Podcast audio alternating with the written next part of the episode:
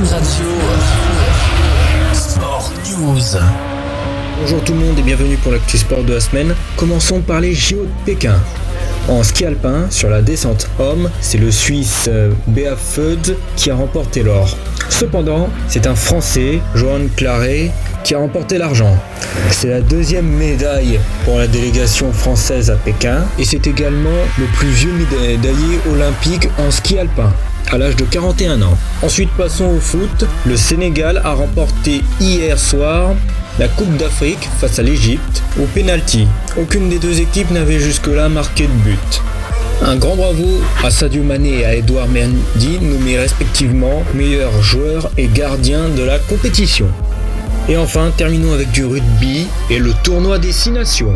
La France vient d'écraser l'Italie 37 à 10.